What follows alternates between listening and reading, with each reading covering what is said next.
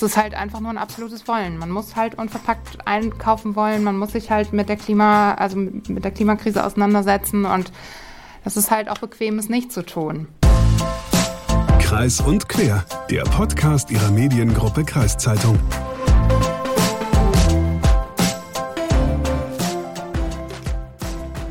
Weißt du, Hagen, das ist hier wieder so eine richtig schöne Wohlfühlfolge.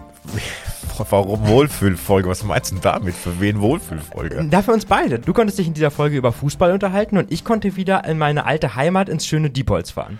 Okay, da hast du recht, jetzt Fußball und Diepholz, aber ähm, so thematisch war es für dich nicht ganz hundertprozentig wohlfühlen. Nee, das stimmt. Ich kann ja schon mal kurz berichten. Ich hatte eigentlich schon vor Weihnachten einen Termin bei dem Unverpacktladen da in der Kolkstraße in der Innenstadt ausgemacht und dann bin ich aber krank geworden und alles war so stressig und dann mussten wir den Termin erstmal verschieben und während ich dann genesend unterm Weihnachtsbaum saß, habe ich so eine richtig schlimme Nachricht auf Instagram gelesen und als wir dann den Termin jetzt letzte Woche nachgeholt haben, gab es nochmal eine krasse Wendung in dem Thema. Was genau das war, darüber sprechen wir wir jetzt gleich. Aber vielleicht erstmal noch zu dir. Was war denn dein Wohlfühlthema diesmal? Ich habe eigentlich gar kein Wohlfühlthema, aber da ich mich natürlich für Fußball interessiere, ist Fußball für mich so ein Thema, wo ich denke, naja, da muss ich mich jetzt nicht groß vorbereiten. Sowas liest du ja jeden Tag irgendwie. Ja, das kann ja auch ein Wohlfühlthema sein, wenn man sich nicht vorbereiten muss. Ja, das stimmt, also nicht groß vorbereiten muss. Aber die Bundesliga-Saison, die startet ja dieses Wochenende äh, in die Rückrunde. Und da dachte ich mir, da bietet sich ein Gespräch zum Thema Bundesliga-Rückrunde an. Und da habe ich mir mal einen der größten Werder-Fans hier bei uns im Haus geschnappt den ich abseits der Sportredaktion so finden konnte. Und das ist unser Vertriebsleiter der Mediengruppe Kreiszeitung, Lars Truhe. Bevor wir hier durchstarten und gleich erstmal nach Deepots blicken zum Unverpacktladen. Moin und herzlich willkommen zu Kreis und Quer, dem naja, Wohlfühl-Podcast der Mediengruppe Kreiszeitung. Ich bin Hagen Wolf. Ja, mein Name ist Lukas Spar und du sagst es schon, wir schauen jetzt erstmal kurz nach Diepholz, bevor es zum Fußball geht. Ich kann jetzt gerade erstmal versuchen, ein bisschen Licht ins Dunkle zu bringen nach meiner nebulösen Ankündigung vorhin. Also, im Dezember wollte ich den Unverpacktladen Pro Pure von Heidi Plümer in Diepholz besuchen. Okay, also erstmal vielleicht ganz kurz für die, die noch nicht wissen. Ähm, was ist ein Unverpacktladen? Ja, stimmt, das ist auch schnell erklärt. Der Name sagt es praktisch schon. Unverpacktläden gibt es inzwischen in vielen Städten und Regionen Deutschlands. Und das Besondere da ist eben, dass du Produkte wie zum Beispiel Nudeln, Reis, Müsli, Gemüse und alles, was es sonst noch gibt, unverpackt, also komplett ohne Verpackung kaufen kannst. Das läuft dann meistens so über mitgebrachte Dosen und Gläser, die dann vor Ort eben ausgewogen werden, um die gekaufte Menge zu berechnen. So, und jetzt habe ich es gerade schon gesagt, diese Unverpacktläden waren vor einigen Jahren ein ziemliches Trendthema in Deutschland. Da haben überall neue Läden aufgemacht, aber vor ein, zwei Jahren hat sich das Blatt dann auf einmal gewendet und immer mehr Läden sind in wirtschaftliche Schieflage geraten und haben wieder dicht gemacht. Auch Heidi Plümer von ProPure hat letztes Jahr Anfang Juni auf Instagram so einen kleinen ja, Hilferuf abgesetzt, die junge Unternehmerin hatte ihre FollowerInnen da recht verzweifelt gefragt, wo seid ihr, was machen wir falsch? Außerdem schrieb sie, es fehlt einiges an Umsatz für ein kleines Unternehmen, was am Anfang steht, keine großen Reserven hat, eine Katastrophe. Im Klartext also, die Umsätze sind wohl auch in Diepholz zurückgegangen und unverpackte Bio-Lebensmittel aus der Region waren auf einmal nicht mehr so gefragt. Ihren Laden in der Diepholzer Innenstadt gab es zu dem Zeitpunkt auch erst seit einem guten Jahr. Vorher hatte sie ihre unverpackten Lebensmittel ausschließlich aus so einem Truck heraus auf Wochenmärkten verkauft. Jo, und nach dem Post ging dann erstmal Zeit ins Land, den Laden gab's aber weiterhin und ich wollte sie dann eigentlich im Dezember mal fragen, wie es so läuft und ob alles wieder im Lot ist. Und dann lese ich halt diesen Post auf Instagram am ersten Weihnachtstag. Sie hatte da geschrieben, die letzten Monate waren emotional keine einfache Nummer. Die Entscheidung ist mir alles andere als leicht gefallen. Ja, ich werde den Unverpacktladen Mitte, Ende Januar schließen. Uff, habe ich da erstmal gedacht. Scheint also doch nicht so spurlos an ProPure vorbeigezogen zu sein, das Ganze. So, und jetzt komme ich auch zum Punkt. Mich haben dann natürlich sofort die Hintergründe interessiert. Warum hat sie das gemacht? Wie geht's jetzt weiter für sie? Und natürlich auch, geht das große Sterben der Unverpacktläden jetzt weiter? Und um das herauszufinden, habe ich mich mal zusammen mit meinem Kollegen Eberhard Jansen von unserer Diepholzer Printredaktion auf den Weg zu ProPure gemacht. Heidi, nach nicht einmal zwei Jahren schließt du diese Woche deinen ProPure Unverpacktladen in der Diepholzer Innenstadt wieder. Warum?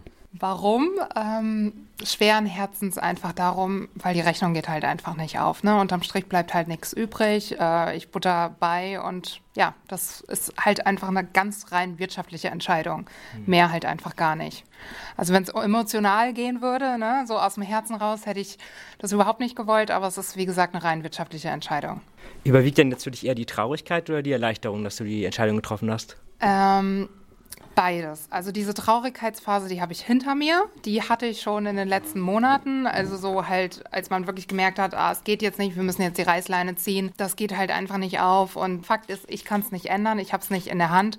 Es hatte halt ja auch mit den ganzen Krisen im letzten Jahr zu tun. Und es war halt einfach für uns ein verdammt schwieriges Jahr, was es aber ja auch für die ganze Branche gerade ist. Und als ich erkennen musste, dass es halt nicht weiter aufgeht, da war ich halt wirklich traurig. Da hatte ich halt echt äh, so oh, jetzt das mit den Mitarbeiterinnen zu sagen, ähm, den Kunden das zu sagen und halt so. Aber als es dann jetzt raus war, als ich es den Mitarbeiterinnen schon gesagt hatte und dann halt jetzt auch nach Weihnachten den Kunden, jetzt bin ich erleichtert und jetzt geht's nach vorne. Jetzt geht's weiter. Wann ist denn bei dir die Entscheidung gefallen, dass du den Laden schließen möchtest? Also angefangen hat es, also das ja, letztes Jahr ist ja halt mit dem Krieg angefangen und da konnte man das halt einfach schon merken, dass gleich weniger Geld für Lebensmittel ausgegeben wird. Dann muss ich aber auch dazu sagen, die Corona-Krise, ähm, dass die, sage ich, vorbei ist, dass die Leute wieder anderweitig unterwegs waren. Das hat man schon im Frühjahr gemerkt und dann, als aber im September die Gaskrise dazu kam, da hat man das ganz stark gemerkt. Und da, ich will jetzt so sagen, so die komplette Entscheidung, glaube ich, im Oktober Anfang November, ja. Hm. Anfang Juni letzten Jahres hattest du auf Instagram schon mal einen kleinen Hilferuf ja, gepostet, wenn man das so nennen will. Ähm, trotz fehlender Umsätze hast du den Laden dann aber noch ein gutes halbes Jahr weiter mhm. betrieben. Was hat dir damals die Hoffnung gegeben, dass sich die wirtschaftliche Lage vielleicht wieder entspannt?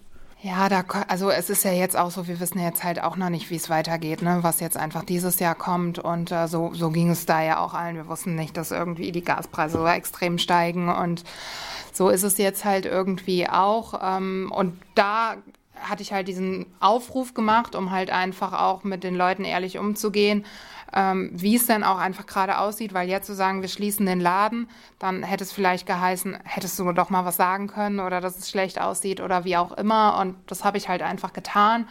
Und ich habe, finde, ich habe so alles getan, was ich hätte tun können. Und deswegen bin ich mit mir da auch ganz im Reinen. Danach hatten wir zwei wunderbare, gute Monate. Also da sah es auch wirklich gut aus. Aber wie gesagt, dann kam im September halt die Gaskrise. Ich kann mich auch erinnern, dass im Juni gab es recht viele Reaktionen genau. und auch Anteilnahme auf deinen Post. Aber von Luft und Liebe kann man den Unverpacktladen auch nicht betreiben. Gab es dann damals hier mehr Umsatz nach dem Post auch? Ja, auf jeden Fall. Es sind ganz, ganz viele wiedergekommen, äh, die so zwischenzeitlich gefehlt haben, die auch gesagt haben, ja, ich war gerade auch viel unterwegs, ne? Oder ja, ich habe es auch zwischendurch mal schludern lassen und habe es nicht mehr so ernst genommen. Parallel fährst du auch mit deinem Truck noch auf Wochenmärkte und verkaufst da auch unverpackt Lebensmittel. Gab es denn zumindest da die nötigen Umsätze?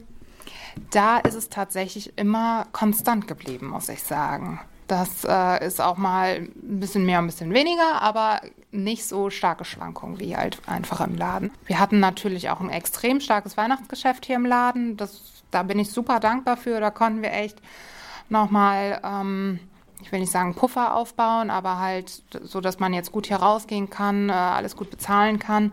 Und ähm, genau, das, aber es ist halt einfach, es müsste jeden Monat sozusagen Weihnachten sein. Also die Umsätze bräuchten wir und die haben wir halt einfach nicht. Musstest du denn jetzt im letzten halben Jahr auch schwierige Konsequenzen ziehen, also MitarbeiterInnen entlassen oder deine eigenen Bedürfnisse vielleicht auch hinten anstellen? Ja, genau. Also ich habe ja schon im Mai halt einfach, dadurch, dass da die Lage schlecht war, eine Mitarbeiterin entlassen. Habe gedacht, dadurch können wir halt auch einfach nochmal so die Kurve kriegen. Aber ähm, nee, genau. Und ja, selber habe ich natürlich auch verzichtet, ne? Halt mehr gearbeitet und auch finanziell verzichtet, ja.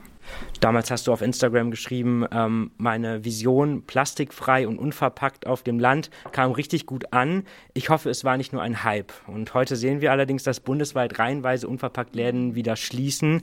War es das vielleicht tatsächlich nur ein Hype? Wünschen würde ich es mir natürlich überhaupt nicht, weil es ist ja gerade in der heutigen Zeit wichtiger denn je. Ne? Und mich macht das eigentlich wütend, gerade weil es ist eine Wirtschaftskrise, es ist eine Klimakrise. Ähm, Gerade ist der Januar so warm, ne? Ähm, und das macht mich halt einfach traurig und irgendwie ein bisschen wütend auch, weil es gerade halt einfach irgendwie wichtiger ist denn je. Und deswegen hoffe ich eigentlich nicht, dass es ein Hype bleibt oder war. Ähm, genau, sondern dass halt da einfach in Zukunft mehr das Bewusstsein halt einfach wiederkommt, weil so kann es ja halt einfach nicht weitergehen, ne? Was vermutest du denn, warum gerade so viele Läden zumachen? Naja, es ist ja gerade nicht nur bei uns, die ganze Biobranche ist ja gerade in der Krise, die leidet. Ähm, die ganzen Unverpacktläden ähm, leiden in, in, Großstädten, wo es, äh, also in einer nahen Großstadt hier in Hannover wurden drei, zwei Unverpacktläden geschlossen und ähm, das hat jetzt halt auch nichts zu tun, ob wir in Diepholz sind oder in, in Hannover. Also es ist, ne, da sieht man halt auch. Und ähm, es ist halt einfach nur ein absolutes Wollen. Man muss halt unverpackt einkaufen wollen, man muss sich halt mit der Klima, also mit der Klimakrise auseinandersetzen und das ist halt auch bequem, es nicht zu tun. Hm. Ja. Bist du denn im Austausch auch mit anderen Unverpacktläden und hast du da auch dieselben Gründe wie bei dir? Ja, die sind überall gleich. Wir sind natürlich absolut im Austausch. Wir haben auch einen Unverpackt-Verband, worüber wir uns austauschen und äh, ja, genau. Was würdest du denn sagen? Hat Unverpackt in Deutschland noch eine Zukunft? Aus meiner Sicht auf jeden Fall. Was soll ich jetzt noch anderes sagen? Nein. Also für mich auf jeden Fall. Also ich hoffe es, weil, naja, wir können ja nicht, also, also es geht ja auch nicht um unverpackt. Es geht ja hier auch um kleine Läden zu erhalten. Wie viele sagen jetzt in den letzten Tagen, äh, wie schade es ist und dass der Laden schließt. Und ja, dann kauft in den regionalen Geschäften ein, weil sonst geht, geht halt alles tot. Ne? Hm. Ja. Dein Truck willst du jetzt weiter betreiben, mit dem willst genau. du weiter unverpackt verkaufen. Was ist da vielleicht anders als hier beim Laden? Ähm, mit dem Truck bin ich ja angefangen vor fast drei Jahren und ähm, genau da ist es jetzt halt erstmal anders, dass ich halt weiterhin auf die Wochenmärkte fahre und ähm, klar, es wird dann für viele komplizierter, ganz bestimmt, aber dafür habe ich ja den Laden eröffnet gehabt, um es für alle bequem zu machen. Und ähm, ja, jetzt geht es halt wieder zurück und wer es dann wirklich will, der kommt dann halt auch. Das ist halt einfach der Fakt. Für mich persönlich ähm, ist es halt, oder rein wirtschaftlich kann man halt mit dem Truck ähm, die Kosten halt viel minimalistischer halten als mit dem Laden. Ähm, wir haben halt in dem Sinn keine großen Raumkosten, keine Personalkosten in dem Sinn so hoch. Wir müssen nicht halt die ganze Bude heizen und, ne? Also es sind halt viele Kosten, die halt einfach, genau. Okay. Das heißt aber auch, dass der Truck jetzt erstmal der Fokus bleibt, damit geht es weiter und es gibt keine weiteren Pläne. Ähm, auch Pläne habe ich immer ganz viele. Ich äh, wäre, also es wäre mit mir langweilig, wenn ich keine Pläne hätte. Mein Mann, der kriegt schon die Krise immer mit mir. Ähm, nee, aber jetzt konzentrieren wir uns erstmal hier auf den Abverkauf, auf äh, den Umzug und dann geht es halt erstmal mit dem Truck weiter, dann wie wir das noch weiter ausbauen können. Ein Lagerverkauf äh, wird anstehen auf jeden Fall. Ähm, genau, und dann schauen wir einfach mal weiter, was es halt alles so bringt und was halt auch in diesem Jahr halt auch einfach kommt. Ne? Was so ich will nicht sagen, wie die Krisen weitergehen, aber ja, wir wissen es ja gerade irgendwie alle nicht, ne? Wer sich deine ersten Blogbeiträge auf der Website und Posts auf Social Media mal anschaut, der bekommt recht schnell auch ein Gefühl dafür, mit welchem Enthusiasmus und mit welcher Freude du damals dein eigenes Geschäft gestartet mhm. hast. Was ist heute von diesem Gefühl von damals noch geblieben?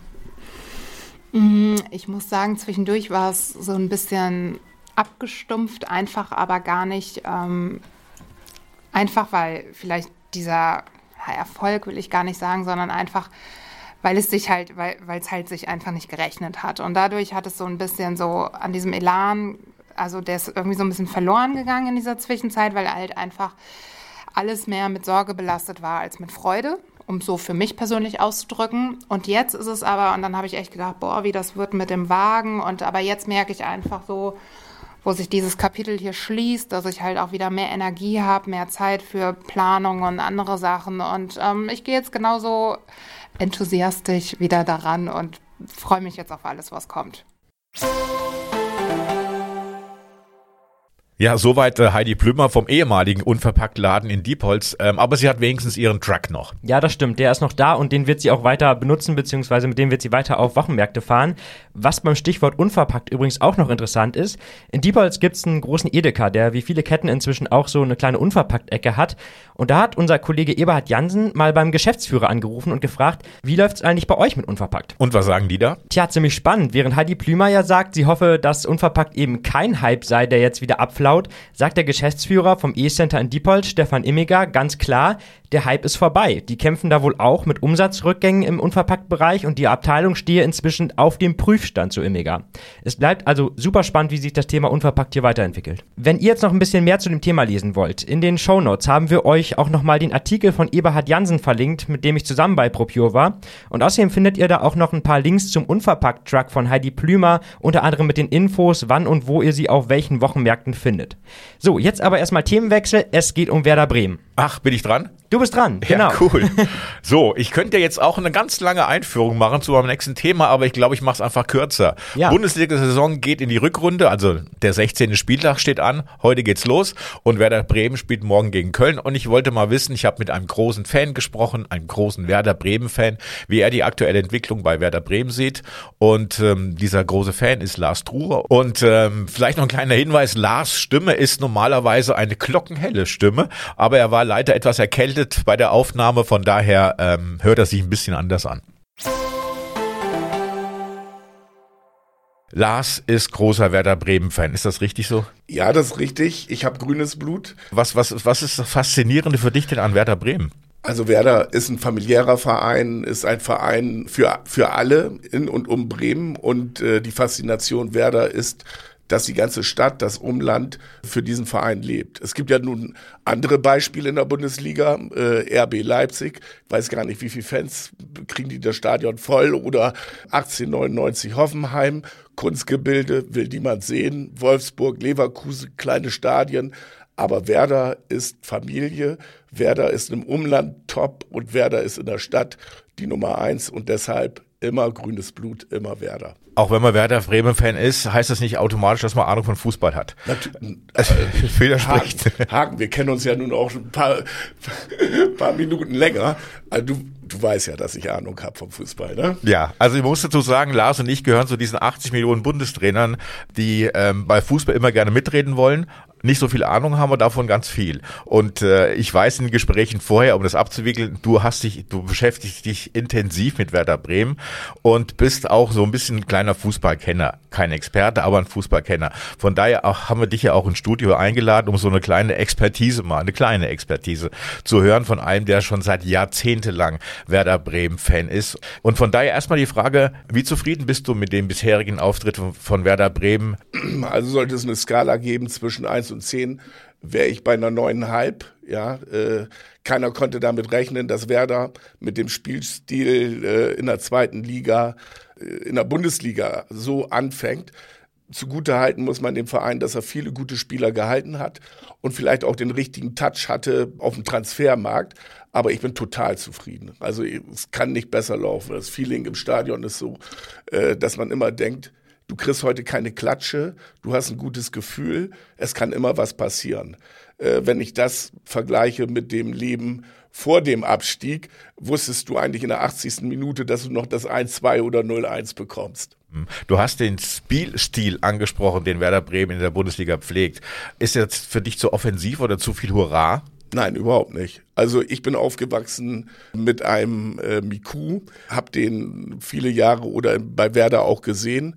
Ähm, Spieler, der leider hinter Sinedin Sidan nie so, zur Geltung gekommen ist, aber für mich einer der weltbesten Mittelfeldspieler. Und der hat das Werder-Spiel äh, kreiert und eine Philosophie auch im, ja, im Verein implementiert. Und das ist, ich glaube, das ist für Werder wichtig. Das war auch vorher so. Ähm, bei Rehagel war es kontrollierte Offensive. Das kommt von Otto. Danach gab es Offensive bei Thomas Schaaf. Und dann gab es wirklich zehn Hungerjahre, wo, wo man so durchgedümpelt ist. Und jetzt gibt es so einen kleinen Hoffnungsschimmer, dass man wieder den alten Stil, Stil, den Spirit wieder bekommt. Den kann man ja auch nur bekommen, indem man zwei Stürmer hat, wie Füllkrug oder auch Duxch. Wie viel hängt von den beiden ab vorne, aktuell? Schwierig zu sagen. Also Füllkrug ist, eine, ist ein Pfund. Und die Leistung von Duxch, dem haftet irgendwie an, dass er in der ersten Liga nicht funktioniert. Also Beispiel Terodde, Schalke oder als Terodde noch in Stuttgart gespielt hat, hat das auch nicht funktioniert.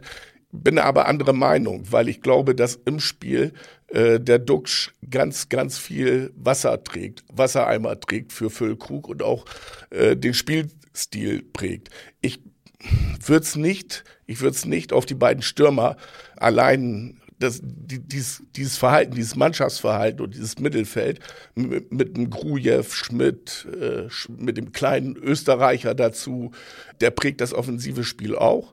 Und äh, das tut insgesamt der Mannschaft gut. Wir sind da ein bisschen unberechenbar. Ist der Trainer, der aktuelle Trainer, der richtige für Bremen? Ganz klar ja. Also Ole Werner passt wie die Faust aufs Auge zu Werder, hat er auch schon in Kiel bewiesen. Das ist ein Norddeutscher, äh, der versteht das Umland, der versteht die Menschen. Und ich finde, als Trainer, als Bundesliga-Trainer musst du auch den Verein verstehen, musst die Menschen verstehen. Das ist recht unterschiedlich. Ich weiß ja, du bist äh, Fan der Eintracht in Frankfurt. Äh, ist ein anderer Schnack, oder? Es ist ein anderer Schnack, ein, anderer, ein anderes Kaliber vielleicht auch jetzt zur Zeit. Aber ich habe, äh, ich kenne das ja als Fan von Eintracht Frankfurt, wir, wir waren ja auch mal abgestiegen, sind dann auch wieder in die Bundesliga zurückgekehrt, haben da ein bisschen unten rumgedümpelt oder versucht da erstmal äh, Fuß zu fassen, eine Basis zu legen und inzwischen ist Frankfurt ein relativ, finde ich, einer der erfolgreichsten deutschen Vereine, auch international gesehen, ja, die letzten ja, ja, ja, Jahre gewesen. Ja, ja, ja okay. Erfolge gemacht, von denen Bremen jetzt noch, noch zurzeit noch träumen kann. Ähm, Ole Werner, um das Thema nochmal aufzugreifen, ist er so lang der richtige Mann, bis kein Erfolg mehr kommt? Ich bin ein bisschen skeptisch, weil Ole Werner hat, ein, hat eine super Vita gehabt in Kiel, hat mit wenig ganz viel geleistet da. Er ist freiwillig in Kiel gegangen und hat eine Serie von nicht gewonnenen Spielen gehabt. Diese Phase haben wir bei Ole Werner in Bremen noch nicht erlebt. Also wir haben vielleicht mal ein, zwei, drei Spiele hintereinander verloren, aber keine Phase mit fünf, sechs äh, Spielen ohne Punkte gehabt. Und da kann man mal, da wäre ich jetzt gespannt, der Verein ist klar, dass er, dass er am Trainer festhält, dass die Philosophie in Bremen.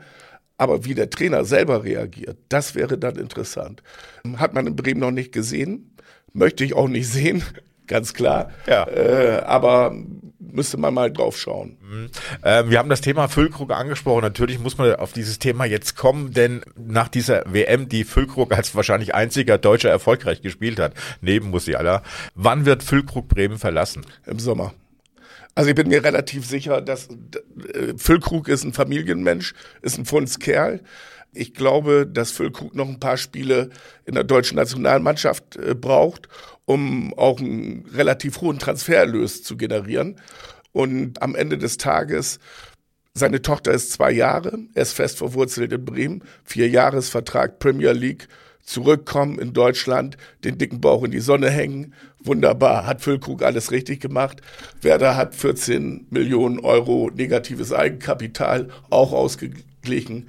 Win-Win-Win-Situation. Ja, das heißt aber dann, dass, dass Bremen dann spätestens ab Sommer wieder einen Stürmer braucht. Das kostet auch Geld. Ja, natürlich. Aber das ist, das ist das Leiden der Bundesligisten, die ja so ein bisschen zwischen Baum und Borke hängen damit müssen wir leben, aber es gibt Ersatz. Es gibt Ersatz. Also es gibt auch für den Spielstil Ersatz, auch ja. in der Bundesliga.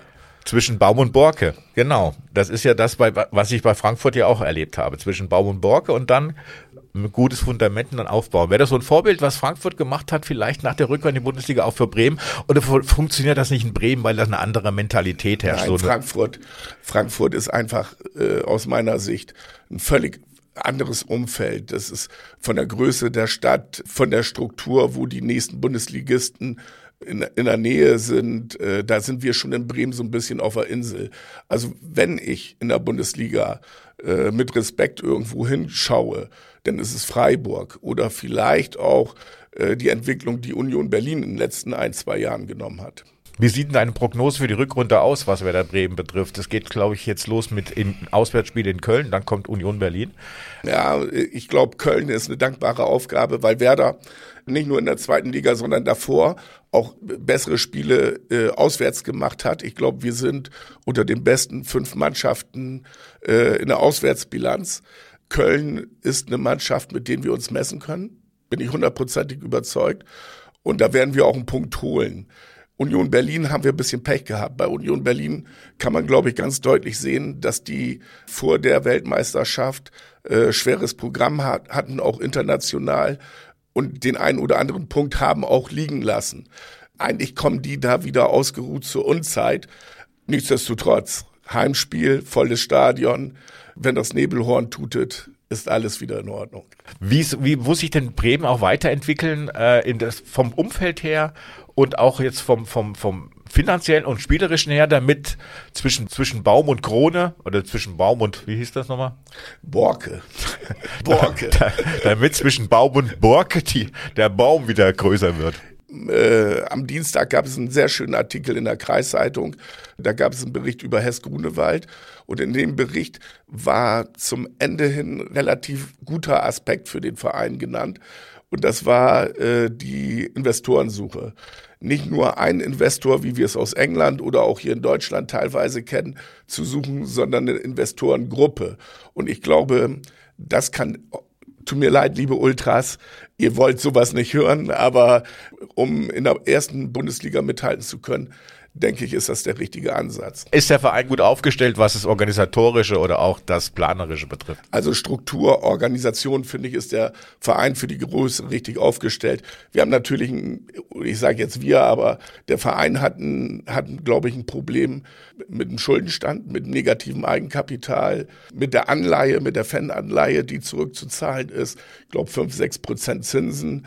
Das ist nach Corona-Zeiten ist es vielen Mannschaften so ergangen, aber besonders Werder, weil sie damals im Abstiegsjahr auch noch das Problem hatten, dass sie eben gegen den Abstieg gespielt haben. Und ich erinnere nur äh, an, den, an die Selke-Leihe, als man unbedingt Stürmer brauchte, weil man keine Tore geschossen hat.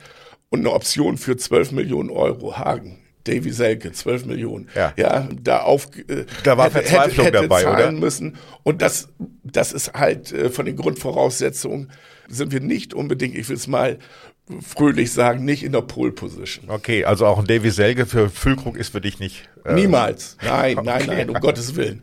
Der okay. ist in Köln gut aufgehoben. Ja, gut. Braucht Bremen noch Verstärkung? Naja, Konkurrent ist beispielsweise Augsburg. Augsburg hat jetzt schon viermal hingelangt. Die ähm, Kollegen aus Mainz äh, sind auch aktiv am Transfermarkt. Ich glaube, wir hatten einen guten Transfersommer. Das war, das war ein, auch ein Berg war kein Unbekannter, war eine Überraschung. Wir haben nur dreieinhalb Millionen ausgegeben für einen Stay, der auch noch eine Option für die Rückrunde ist, weil der noch gar nicht richtig ans Laufen gekommen ist und sich nicht an die Bundes, noch nicht an, an die Bundesliga gewöhnt hat. Ja, wenn das alles familiär bei euch ist, dann muss man ein bisschen mehr Zeit haben. Ja, und wir lassen ja auch, die Jungs lassen ja auch den Spielern Zeit. Aber wenn man ein bisschen reinhorcht und den Trainer auch zuhört und äh, in der Deichstube nochmal nachgelesen hat, wie seine Kommentare äh, in, Spanien waren, äh, da muss man doch deutlich sagen, dass er sich noch in der Breite Spieler wünscht und ich finde, die müssen nicht immer vier, fünf, sechs, sieben Millionen Euro kosten. Finde äh, auch, äh, dass man in der Struktur, in der Gesamtkonzeption der Mannschaft viele deutschsprachige Spieler hat, die schnell zu integrieren sind, aber die auch nicht vielleicht die Superstars in großen Ligen waren. Das ist ein guter Weg, glaube ich. Und man muss jetzt noch nicht investieren, aber spätestens im Sommer müssen mindestens vier, fünf neue Spieler her. Ja, also du gehst davon aus, dass Bremen jetzt nicht mehr groß investiert im in den letzten zwei, drei Wochen hier im Januar. Äh, schaffen sie dann trotzdem den Klassenerhalt? Ganz klar. Also es gibt überhaupt keinen Zweifel. Äh, die Mannschaft äh, hat Ausrufezeichen gesetzt. Äh, die Gegner, die Gegner wissen, was auf sie zukommt. Wir werden nicht auf die leichte Schulter genommen. Das ist vielleicht ein Nachteil für die Rückrunde. Aber ich denke, vom Spielerischen her sehe ich einige Mannschaften noch hinter uns. Zum Beispiel den ersten FC Köln, wo wir jetzt starten, aber auch Bochum. Und ich, ich gucke mir natürlich Zahlen an. Und wenn ich jetzt mit 21 Punkten irgendwann nach dem 15., 16. Spieltag äh, starte, ja, dann habe ich schon Pluspunkte. Und äh, die muss ich mitnehmen, die muss ich verteidigen. Und ich glaube, die, Grund, die, die Grundhaltung in der Mannschaft, äh, die ist positiv. Da ist kein Stinker dabei. Noch nicht. Auf welchem Platz wird Werder Bremen die Saison beenden? Gute Frage. Ich bin immer der Optimist. Und von, von daher, ich habe am Anfang der Saison gesagt, Mensch, wenn wir jetzt 12., 13. werden, äh, dann bin ich zufrieden. Wir sind, wie gesagt, im grauen Mittelfeld um 10, 9, Platz 8, 9, 10. Äh, ich glaube, da kommen wir raus. Okay, ich bin jetzt nicht der Profi, um das qualifiziert einschätzen zu können, aber ich bin auch Optimist. Von daher denke ich, Lars wird da mit seiner Einschätzung bei der Platzierung schon richtig liegen, oder was meinst du? Naja, ich, ich hoffe das für ihn, ansonsten werde ich ihn das ganze Jahr damit aufziehen. Okay, ja, sehr gut. Was ich ja aber auch gemerkt habe, du kennst dich inzwischen ja ganz gut mit Werder aus. Oder bist du da mehr so der Stichwortgeber? Naja, ganz gut mit Werder kenne ich mich jetzt nicht aus. Ich kenne nicht alle Spiele, aber die wichtigsten kennt man schon. Und ähm, ja, ich bin da mehr so der Stichwortgeber, wenn es um Werder Bremen geht. Also als Werder-Fan würdest du dich jetzt nicht bezeichnen? Ähm, äh, wird das gehört, was wir gerade machen? Ja, das wird gehört. Gerade hier im Norden bei den Werder-Fans, gell? Ich sag mal so, ich bin Sympathisant. Das Ja. reicht uns schon hier. Aber wie sieht's bei dir aus? Ich meine, du hast schon oft gesagt in diesem Podcast, dass du kein großer Fußball-Experte oder du kennst dich kaum mit Fußball aus. Wie sieht's bei Werder Bremen bei dir aus? Ja, ich sag's mal so, also wie gesagt, wenn ich Fußballfan wäre, dann wäre ich wahrscheinlich Werder-Fan. Allein schon aus patriotischen Gründen, weil ich ja auch in Bremen wohne. Aber ja, ich muss zugeben, obwohl ich schon ein paar Jahre in Bremen wohne, ich war noch nie im Weserstadion. Na gut, dann wird's aber langsam mal Zeit. Auf jeden Fall. Ja, aber Zeit ist auch ein gutes Stichwort. Ich habe nämlich noch eine große Ankündigung bezüglich unseres Podcasts hier, die ich jetzt mal ganz am Ende dieser Folge versteckt habe. Hier wird ab kommendem Monat nämlich einiges anders sein. Ich werde die Mediengruppe Kreiszeitung und damit auch diesen Podcast hier nämlich verlassen, um mich nochmal ein paar neuen Projekten zuzuwenden. Neue Projekte bei Werder Bremen? Genau, ja, die haben mich jetzt als Spieler, die haben gesagt, der muss keine Ahnung haben, Ja, aber kicken kann er. auch das nicht. Nein, auch das kann ich nicht. Es tut mir leid. Also nein, es hat nichts mit Werder Bremen zu tun, so viel kann ich sagen. Aber zu deinen Projekten, da reden wir nächste Woche nochmal da, weil es ist dein letzter Podcast nächsten Freitag, der dann hier erscheint. Und ähm, dann werde ich dich nochmal kurz, ganz kurz fragen, was deine aktuellen, was deine neuen Projekte sein sollen. Ja, sehr gerne. Können wir gerne machen. Dann würde ich jetzt aber erstmal sagen, wir hoffen, ihr konntet beim Unverpackt und beim Werder-Thema wieder ein bisschen was mitnehmen. Schickt uns gerne euer Feedback an podcast.kreiszeitung.de. Und auch auf Facebook und Instagram, da lesen wir eure Nachrichten wie immer sehr gerne. Jetzt würde ich sagen, habt ein schönes Wochenende und ähm, ja, vielleicht bis Mittwoch zur nächsten Folge von Aktiv im Archiv. So ist es. Bis dann. Ciao.